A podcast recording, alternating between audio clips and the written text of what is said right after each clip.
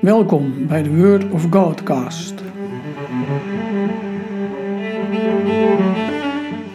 Mijn naam is Wim van Wijk. In deze podcast hoor je elke aflevering een meditatie over een Bijbeltekst, afsluitend met een kort gebed.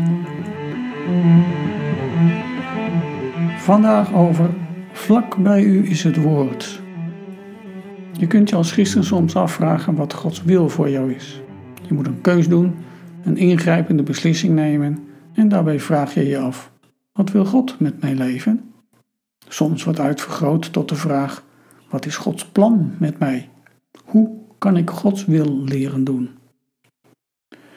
In dat verband wil ik graag de woorden uit Deuteronomium 30 met je overwegen. We lezen in Deuteronomium 30, vers 11: De geboden zijn niet te zwaar voor u en liggen niet buiten uw bereik. En even verder in vers 14: Die geboden zijn heel dichtbij. U kunt ze in u opnemen en ze uw eigen maken. U kunt ze volbrengen. Prachtige woorden. Mooi om daarover na te denken. Want hoe kan ik Gods wil leren? Bij die vraag is het belangrijk dat je duidelijk onderscheid maakt tussen Gods wil voor jouw leven en Gods weg met jou. Je kunt onzeker zijn over de weg die God met je wil gaan. En je moet een manier vinden om dat te ontdekken. Gods wil kennen we eenvoudig uit de schrift. Maar ze hebben ook met elkaar te maken. De weg van God gaan begint bij het doen van zijn wil. Maar is die wil van God dan, zoals we die kennen, toch ook niet te hoog gegrepen? In Deuteronomium klinkt steeds de waarschuwing voor ongehoorzaamheid. En niet alleen maar als waarschuwing, maar ook als voorzegging. Jullie zullen je niet kunnen houden aan Gods regels. Je zult ontrouw worden en andere goden gaan dienen. Mensen zullen hun eigen koppige hart volgen. Ze zullen Gods liefde krenken en daarmee zijn woede opwekken. En dat is niet denkbeeldig. Dat is gebeurd. En het wordt zo werkelijk dat de volken zich zullen afvragen: waarom behandelt de Heer dit land zo? En dan is het antwoord: ze hebben het verbond met hun God verbroken en geschonden. Als God zelf er dan al op vooruit grijpt en ervan uitgaat dat het volk de gevraagde gehoorzaamheid niet zal opbrengen, dan is de tegenwerping toch wel ter zake. Het gebod is te zwaar, het ligt buiten mijn bereik.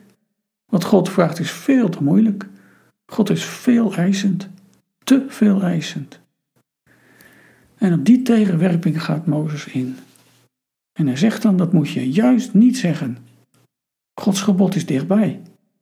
God brengt zijn woord dichtbij.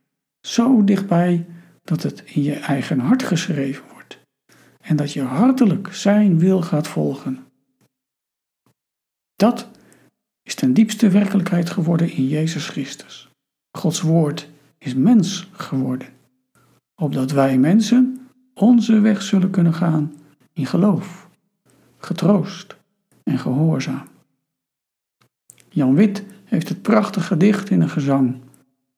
Het woord van liefde, vrede en recht is in uw eigen mond gelegd, is in uw eigen hart geschreven. Rondom u klinkt de stem van God, vrijspraak, vertroosting en gebod. Vlak voor u ligt de weg ten leven. Ik vraag jou, denk hier eens over na. Hoe functioneert Gods wet in jouw leven? En wat betekent Jezus daarin?